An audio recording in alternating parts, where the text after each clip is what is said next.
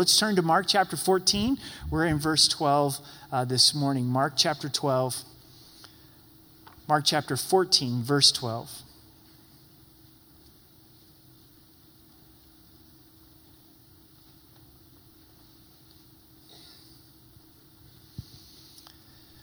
Let's pray together. Father, as we spend a few moments in your word this morning, we do ask that you would speak to us, that you would pour out your spirit upon this time, that we would understand your love afresh, anew, in a deeper way. Like the Apostle Paul, we pray that we would know the height and the depth and the width of your love, the love of Christ that surpasses knowledge. We love you in Jesus' name. Amen. In this section of Scripture, we see the failure of Judas and of Peter. Judas betrays the Lord, hands over Christ to those that are going to crucify him. Peter denies the Lord, denies that he ever knew the Lord. But you know, that's not the headliner of this passage. That's not the main focus of this. Is it really surprising that Peter failed, that Judas failed? Not really. Because we know our own sinful tendencies and flesh and our own struggles. The headliner of this section of Scripture is the steadfast love of God. The fact that Jesus loved Peter in the midst of his failure. In Psalms 106, it declares this about God's love. It says, Praise the Lord, oh, give thanks to the Lord, for he is good, for his steadfast love endures forever. God's steadfast love doesn't change with all of the things that are changing in our lives and our circumstances, our own struggles, God's love remains steadfast. I don't know about you, but it's easy for me to know of God's love here in my mind, intellectually, to, to believe that God loves me. But it's another thing to experience God's love in my heart, in my life, on a daily basis, on a moment to moment basis, to live in the love of God. I'm sure that the enemy, Satan, wouldn't want us to know how much that God loves us. So there's three areas we're going to focus on this morning. Steadfast love and covenant, where Jesus gives us the new covenant. Steadfast love and surrender, where Christ surrenders in the Garden of Gethsemane.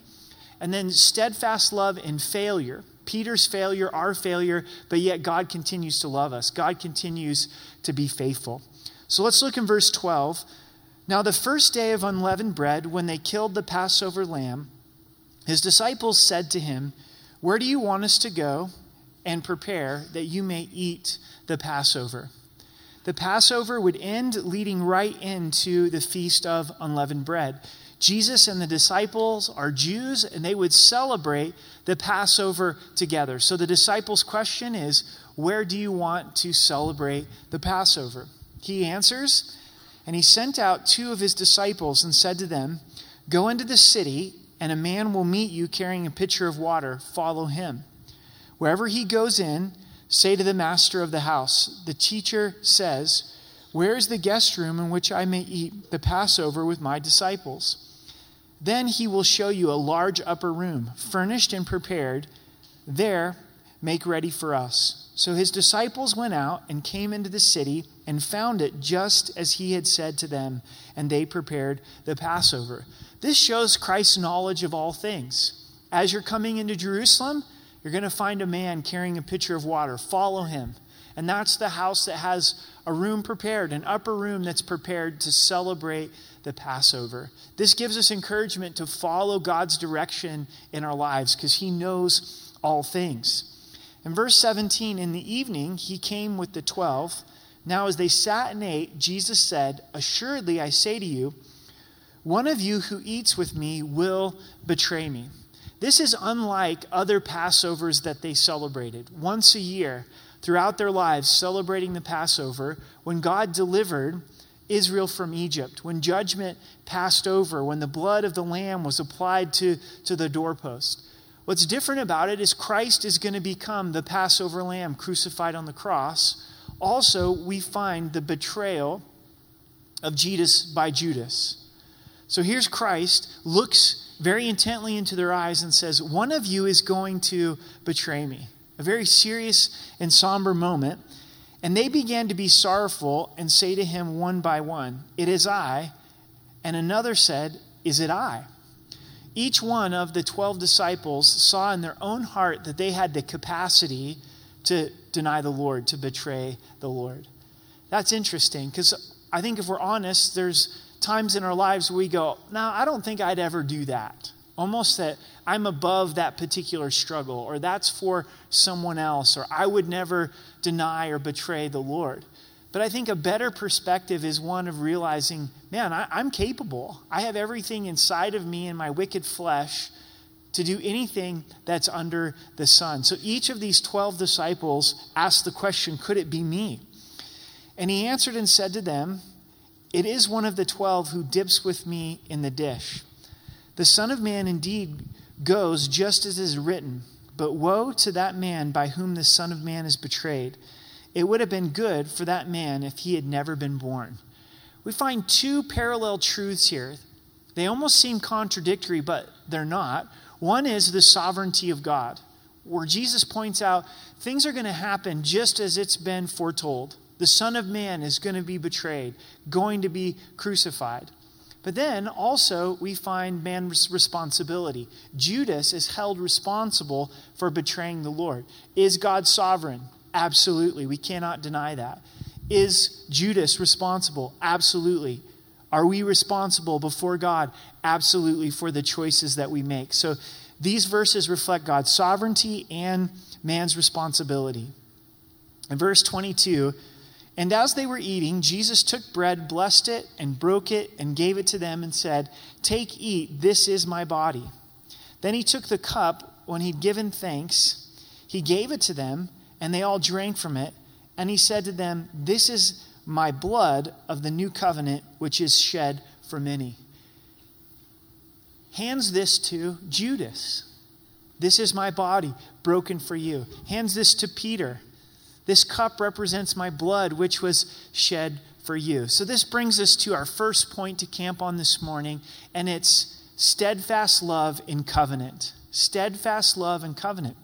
At the end of verse 24, it says, This is my blood of the new covenant. Jesus is entering into a new contract with those that believe in him.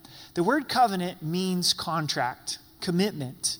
If you were to enter into a commitment with someone else, it's your covenant, it's your contract. In the Old Testament, it's referred to the Old Covenant God gave to the children of Israel. The relationship with God was based on the law, specifically 613 commands. God said, if you do these things, you will be blessed. But if you don't, you'll be cursed. It's based on their performance. The new covenant, however, is not based on our performance, but it's based on the work of Jesus Christ.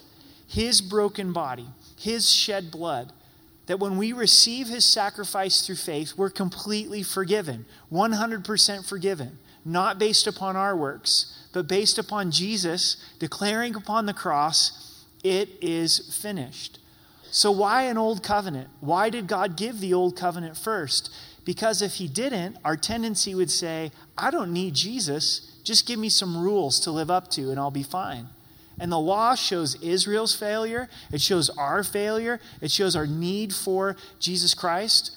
When it comes to really living in the love of God, I bet a lot of us have an old covenant relationship with God. What do I mean?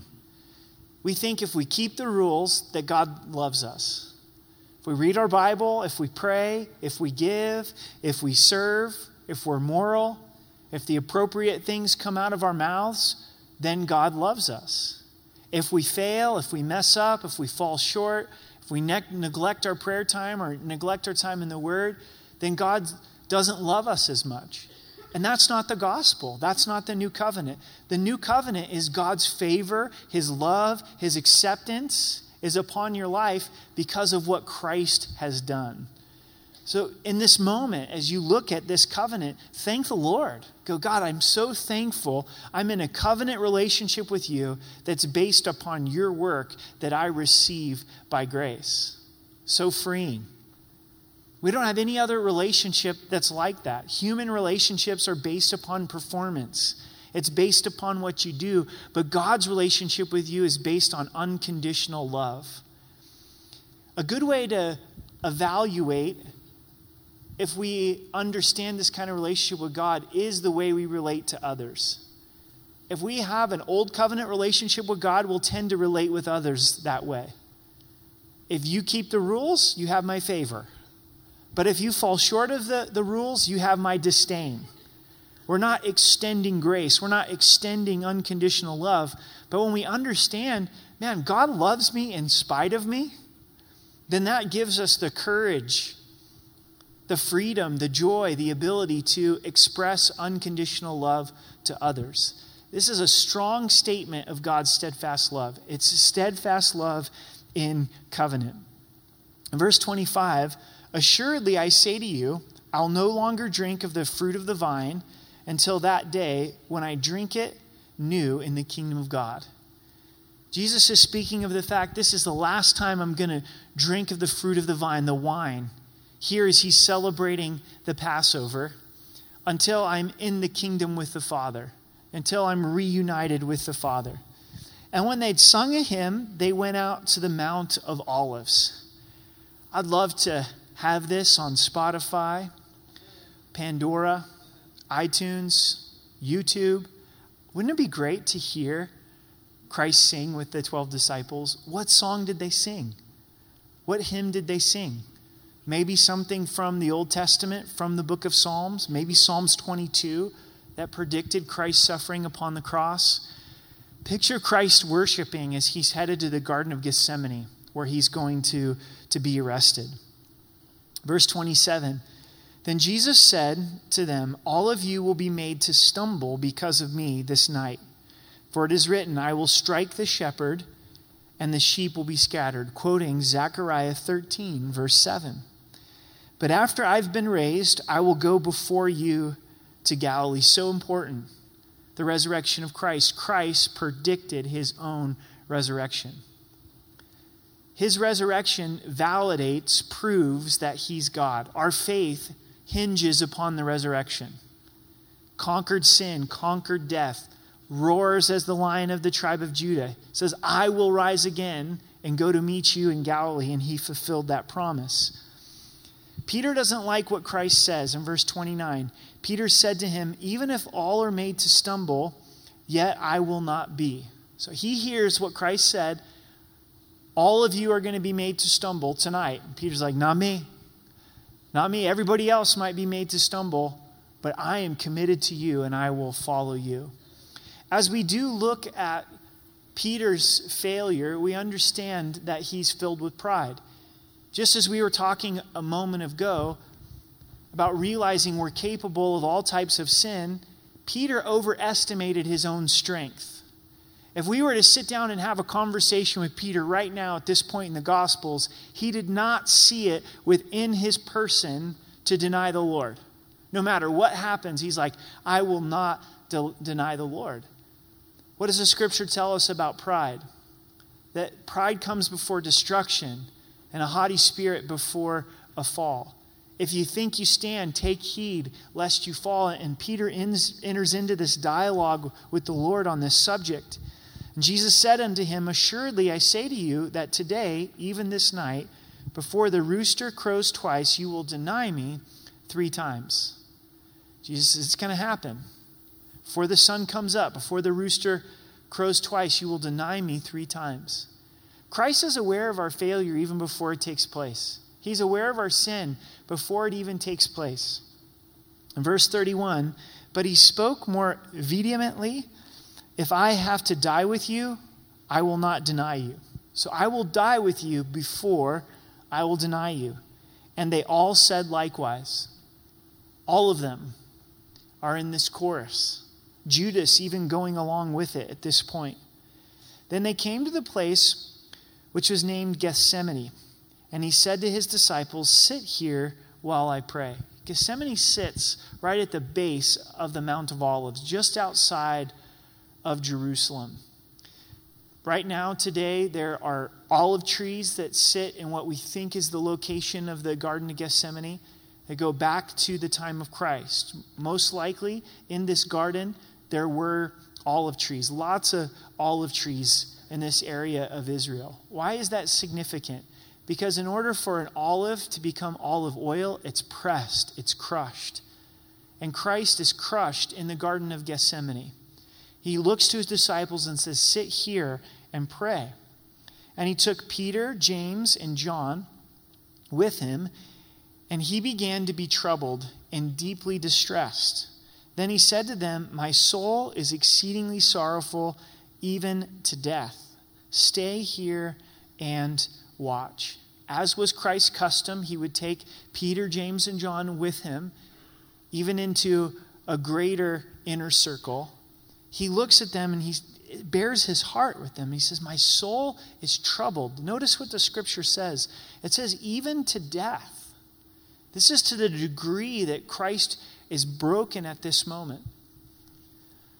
The Gospel of Luke tells us that Christ began to sweat blood. He was going through such heartbreak and agony and turmoil. What could be bothering Christ to this magnitude? For sure, the physical suffering of the cross, but it's much more than that. Christ knows that he is going to become sin. He who knew no sin becomes sin so that we can become the righteousness of God. Jesus described this in the Gospel of John as a serpent being lifted up. He is that serpent in that moment. He is becoming sin and he is punished by the Father. Now, don't be confused. He's not sinning, he's taking on our sin, he's taking on our guilt, our shame. The Bible tells us to be the propitiation for our sins. What does that mean?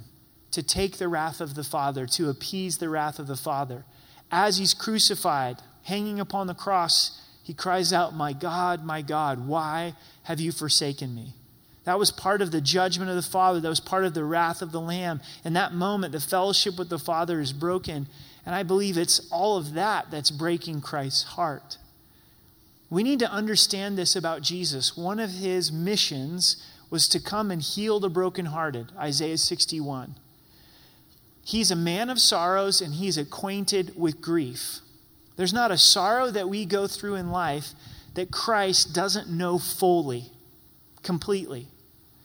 Every difficulty that we go through, we have an opportunity to fellowship with Christ in his sufferings. He gets it. He understands. He had his own dark night of the soul in a way that nobody else can. But does everyone that goes through suffering know Christ in a greater way? Is that a guarantee that if you go through suffering, you're going to fellowship with Christ in his suffering? No, it's a choice. It's a choice. So the sorrow that's in your life, the sorrow that's in my life, we're able to go to Jesus, the captain of our soul, who suffered in the Garden of Gethsemane, and know that he fully understands. To turn to his comfort and say, Jesus, would you comfort me? Would you be my Prince of Peace? His instructions to the disciples is to watch and pray, specifically to Peter, James, and John. He went a little farther and fell on the ground and prayed if it were possible the hour might pass from him. He presses in, he goes further. He asks of the Father if it's possible to let this cup pass. And he said, Abba, Father, all things are possible for you. Take this cup away from me. Nevertheless, not what I will, but what you will. Number two, steadfast love and surrender. We see Jesus surrendering to the plan of the Father, to the crucifixion, to taking on the Father's wrath. We understand dogmatically, absolutely from Scripture right here, that there's no other way possible for us to be saved other than for Christ to be crucified. Because Jesus says, if there's any other way, then let this cup of suffering pass from me. So we have to know what the Bible teaches about salvation. There is only one way that people are saved, and that's through the name of Jesus. To teach, to believe that people can be saved through any other means is to minimize the work of Christ upon the cross. If there was another way, Christ wouldn't have been crucified. The Father wouldn't have punished his Son, but this is the only way for us to be saved. How do we know that Jesus loves us? How, in the midst of the confusion and difficulty of life, our own sinful choices, how do we really know that God loves us? Because the Father sent the Son, and the Son surrendered to the Father. Jesus here is wrestling with his will, and he chooses to lay down his will, to surrender his will to the Father. He knows the plan of the Father is ultimately good, even though it's difficult. This is the Christian life. If anybody tells you otherwise, they're lying to you. What is the essence of the Christian life? The covenant. To believe and receive the grace of God, then to surrender our spirit to Jesus, to say, Not my will, but your will be done. That's when we're experiencing what God intended for, for the Christian life. God, I know this is difficult. I wouldn't sign up for this. This is not what I wanted for my life, but nevertheless, not my will, but your will. I know you're good, and I trust you. So here Christ surrenders to the cup of suffering so we could have the cup of forgiveness, so we could have the cup of acceptance. Verse 37 Then he came and found them sleeping and said to Peter, Simon, are you sleeping? Could you not watch one hour? Are you guys doing okay? You maybe have noticed there's 72 verses. And right now you may be sleeping. Yeah, we're going to go through all of them. Going to get through all of them here. Man, we can relate, can't we? Times when we want to press in to the Lord, we want to pray. He's stirring us to pray, but yet we find the need to sleep. You know, sometimes people will come come up to me. I think they're afraid that I've seen them in service sleeping, and they say, "You know what, Eric? I've just I've had such a long week, and I fell asleep during the sermon, and please forgive me." I'm like, you know what? Don't ask for forgiveness. The Lord knew that you needed rest. The Lord bless you. You know, enjoy yourself. Enjoy your, your, your sleeping. Sometimes I do want to wake you up because I do see you, but. But, but it's more fun to, to watch your spouse or your friend wake you up, you know, to, to nudge you. So here Peter, he's sleeping. Christ comes and wakes him up and says, Watch and pray lest you enter into temptation. The spirit indeed is willing, but the flesh is weak. He's filled with pride, and then he was sleeping when he should be praying. Prayer is your protection. Prayer is my protection. Prayer is our fellowship with God, abiding in the vine. And as we're abiding in the vine, then we're able to say no to temptation. We can't overcome t- temptation on our own. It's through God in us, it's through a relationship with the Lord expressed in prayer. Don't neglect your prayer life. Again, he went away and prayed and spoke the same words. And when he returned, he found them asleep again, for their eyes were heavy, and they didn't know what to answer him. Then he came the third time and said to them, Are you still sleeping and resting? It is enough. The hour has come. Behold, the Son of Man is betrayed into the hands of sinners. Rise, let us be going. See, my betrayer is at hand. This happens three times where Christ comes each time they're sleeping, and now he wakes them up and says, The hour has come. Jesus lived his life with a divine timetable. He knew the hour would come where he would be crucified, and many times he said, The hour has not come. But here he's saying, It's time. It's happening. The betrayer's here. I'm going to be crucified. Immediately, while he was still speaking, Judas, one of the twelve, with great multitude, with swords and clubs, came from the chief priests and the scribes and the elders. For some reason in my mind, I picture Christ being arrested by a small few, maybe 10 soldiers, Judas. But it says there was a great multitude. A huge multitude comes out. They've got their swords and their clubs ready to arrest Christ. They've been sent by the chief priests, the scribes, and the elders. Now, when his betrayer had given them a signal saying, Whomever I kiss, he is the one. Seize him and lead him away safely. As soon as he had come, immediately he went up to him and said to him, Rabbi, Rabbi, and kissed him. Then they laid their hands on him and took him. Jesus knows betrayal. The sign to identify Christ was the one that I kiss. This was the greeting of a close friend. Scripture emphasizes Judas was one of the twelve, spent these three years with Christ 24 7.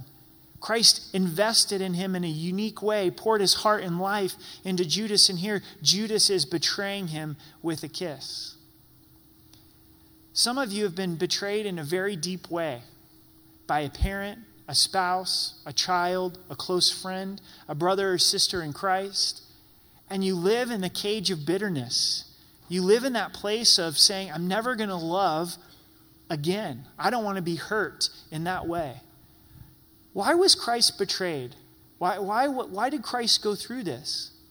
Again, because he wants to heal our hearts. He wants to set us free from that prison of betrayal. So, as you wrestle with betrayal, wrestle with the hurt of betrayal, we all will go to Christ. Ask Him to heal your heart. He understands betrayal. In verse 47, and one of those who stood by drew his sword and struck the servant of the high priest and cut off his ear. Which disciple did this? Gospel of John tells us it's Peter. John rats on his close friend Peter for all of eternity, saying, I, I, want you guys to know that Peter was the one that got out his sword. Do you think Peter was aiming for the ear? He was going for the head, and he missed and got the ear. He should have stuck with fishing, right? Let's try to put ourselves in Peter's shoes a little bit. First, Jesus told them to get swords. So that would be a little bit confusing to the disciples. He said, All right, it's time for you to have a sword. You need to get one. Looking at Peter's personality, he's probably like, Oh, it's about time. You know, finally, we get to have a sword and defend Christ. Also, he's been sleeping. And so he's just woken up out of, out of sleep. Have you ever woken up out of sleep and not perceive things correctly. And then you decide to take action in that sleepy state. And this is where Peter is. The other Gospels also tell us that at this point, Jesus picked up the ear of the servant of the high priest and healed it.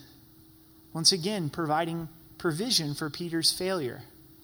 Have you ever thought what it would be like to have your ear cut off and then all of a sudden have Jesus put it back on? Your ear's pretty personal to you. I wonder if this young servant ended up being a follower of Christ because he was significantly touched and healed by Christ. Verse 48 When Jesus answered and said to them, Have you come out as against a robber with swords and clubs to take me? I was daily with you in the temple teaching, and you didn't seize me, but the scripture must be fulfilled. You're treating me as a criminal. You're treating me as a robber. You're coming at me with swords and clubs. I was every day in the temple pointing out that they would not arrest Christ in the temple. They were too cowardly to arrest Christ in public. Then they all forsook him and fled. All of the disciples forsook Jesus and fled. Now a certain young man followed him, having a linen cloth thrown about his naked body. And the young men laid hold of him, and he left the linen cloth and fled from them naked.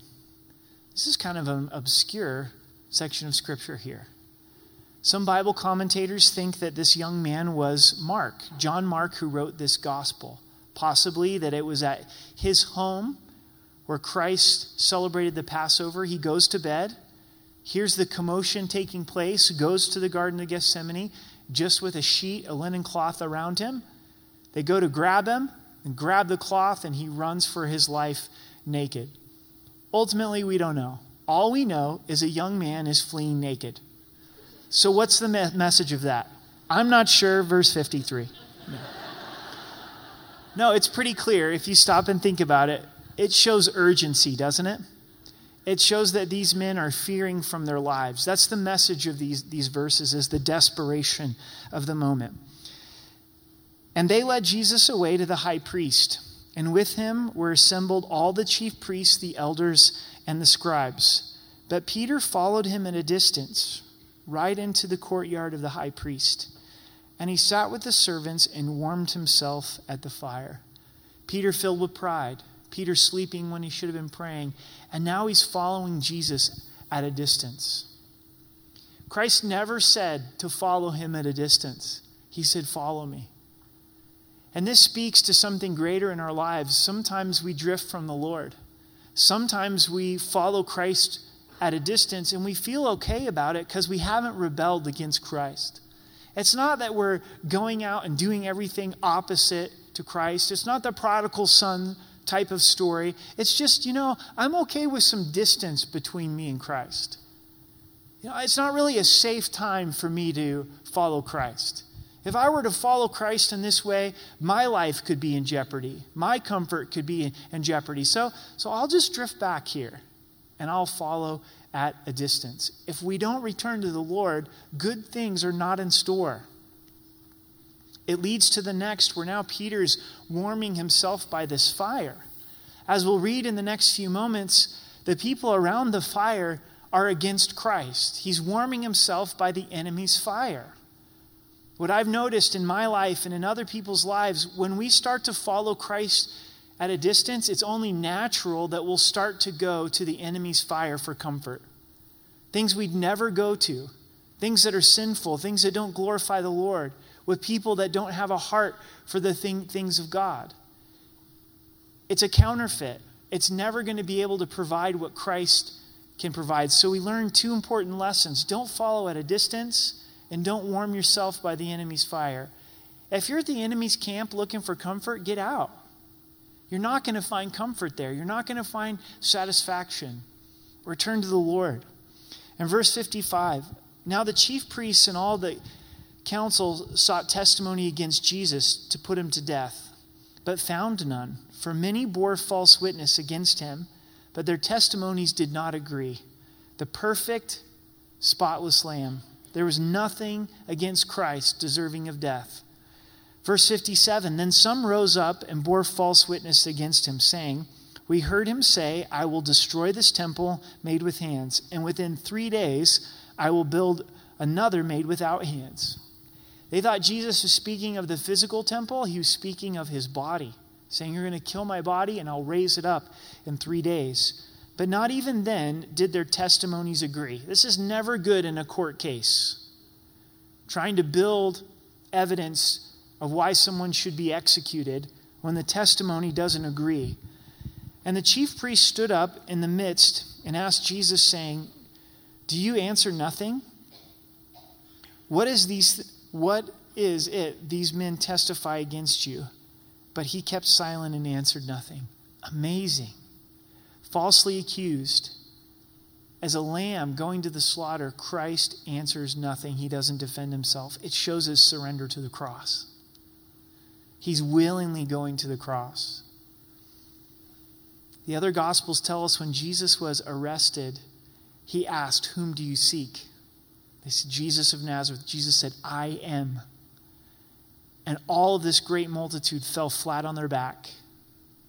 Christ was showing us he has the power, he has the authority, and he's willingly surrendering his life. He's not defending himself, he's in silence in this moment. And the chief priests asked him, saying to him, Are you the Christ? Are you the Messiah, the Son of the Blessed? Jesus said, I am. And you will see the Son of Man sitting at the right hand of the power and coming with the clouds of heaven. Jesus acknowledges, I am the Messiah, I am God, and you're going to see me in glory. Everybody will see Christ in glory. Philippians 2 tells us that every knee will bow, every tongue will confess that Jesus is Lord. The question is it too late? Because people must believe in Christ in this life in order to experience eternal life. Then the high priest tore his clothes and said, What further need do we have of witnesses? You've heard the blasphemy. What do you think? And they condemned him to be deserving of death. The death sentence, he claims to be Christ, he claims to be God. Then some began to spit on him, and to blindfold him, and to beat him, and to say to him, Prophesy. And the officers struck him with the palms of their hands. All of this communicates shame, communicates mockery. The most disrespectful thing you can do to someone to this day is spit in their face. They're spitting on Christ's face. They blindfold him and begin to beat him. If you don't have the opportunity to brace for a blow, it's much more difficult on your body. Think about if you don't see a step or a curb, tremendous damage done to your body. And here Christ doesn't see these blows coming and he's being punched and they're, they're hitting him, the soldiers, with the palm of their hand saying, prophesy. God's steadfast love, Jesus' steadfast love for us, that he would surrender his life, be willing to be beaten in this way. As Christ is being mocked and beaten, what's going on with Peter? Now, as Peter was below in the courtyard, one of the servant girls of the high priest came. And when she saw Peter warming himself, she looked at him and said, You also were with Jesus of Nazareth. But he denied it, number one, saying, I neither know nor understand what you are saying. And he went out on the porch, and the rooster crowed. And the servant girl saw him again and began to say to those who stood by, This is one of them. But he denied it again, number two. And a little later, those who stood by said to Peter again, Surely you are one of them, for you are a Galilean, and your speech shows it. You're a Texan. We know you're a Texan. You can try to hide it, but your speech gives it away. You are a Texan. That's what is happening to Peter. He's from the Galilee region, from the region of the north, saying, Your accent is a dead giveaway. Then he began to curse and swear and says, I do not know this man of whom you speak. Number three. Why is he cursing? Why is he swearing? To try to convince them that he doesn't know Christ. A second time the rooster crowed. Then Peter called to mind the word that Jesus had said to him Before the rooster crows twice, you will deny me three times. And when he thought about it, he wept steadfast love and failure. Steadfast love in failure. How do you picture Jesus looking at Peter at this moment? Do you picture maybe when your parents were upset with you as a child? Jesus is looking at Peter that way?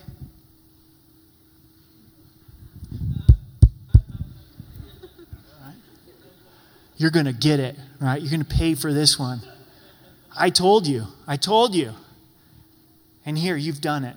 Condemnation coming upon Peter. No, I don't think so. I think Jesus looked at Peter with steadfast love. Peter, I love you. I got this. I'm not giving up on you. I'm going to go take your sin. I'm going to be punished for your sin, crucified for your sin. I'm going to rise again. The first person that Jesus appeared to when he rose from the dead was Mary Magdalene.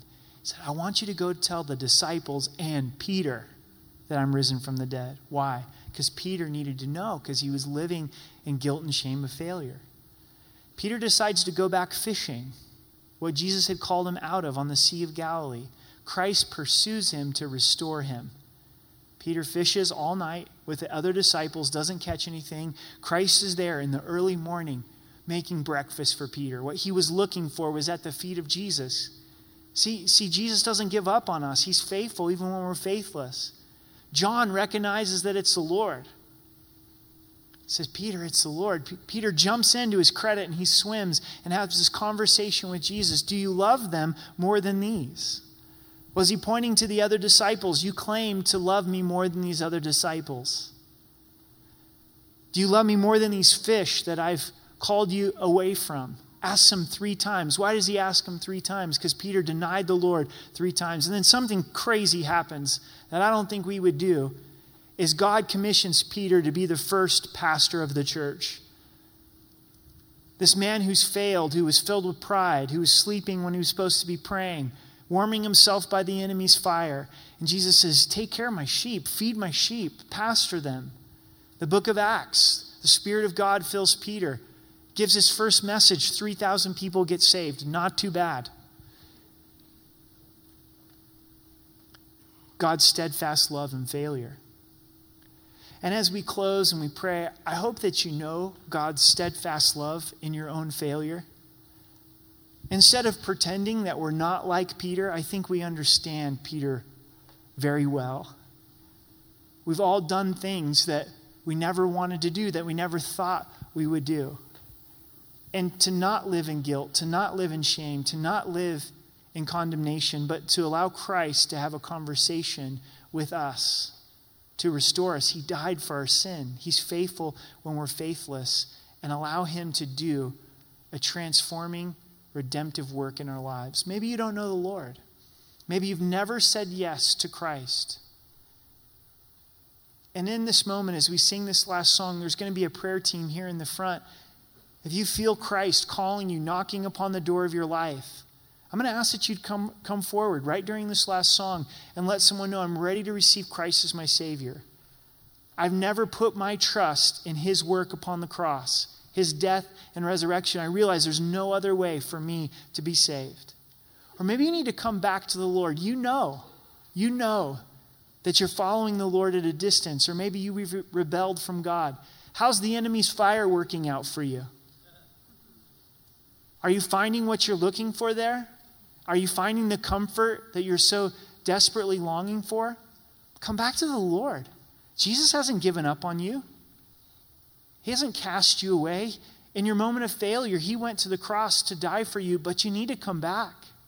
You need to swim to the Lord. And as this last song is sung, come and allow someone on the ministry team to, to pray for you. Maybe you say, I am just swallowing in sorrow and bitterness and betrayal. I'm crushed. Does anybody understand? Can anybody help me? Yes. Jesus understands. He can help you. And there's a lot of great resources that are available to us in the community and in society, but they're all secondary to Jesus Christ. It's Jesus that you're looking for. It's Jesus that you're longing for. It's only Jesus that can heal your broken heart. It's only Jesus that can come and give you the comfort that you need from the sorrow, but we have to turn to Him and allow the Lord to minister to your heart. So if you need to respond as we sing, please do. Let's stand and let's pray, and we'll move into worship.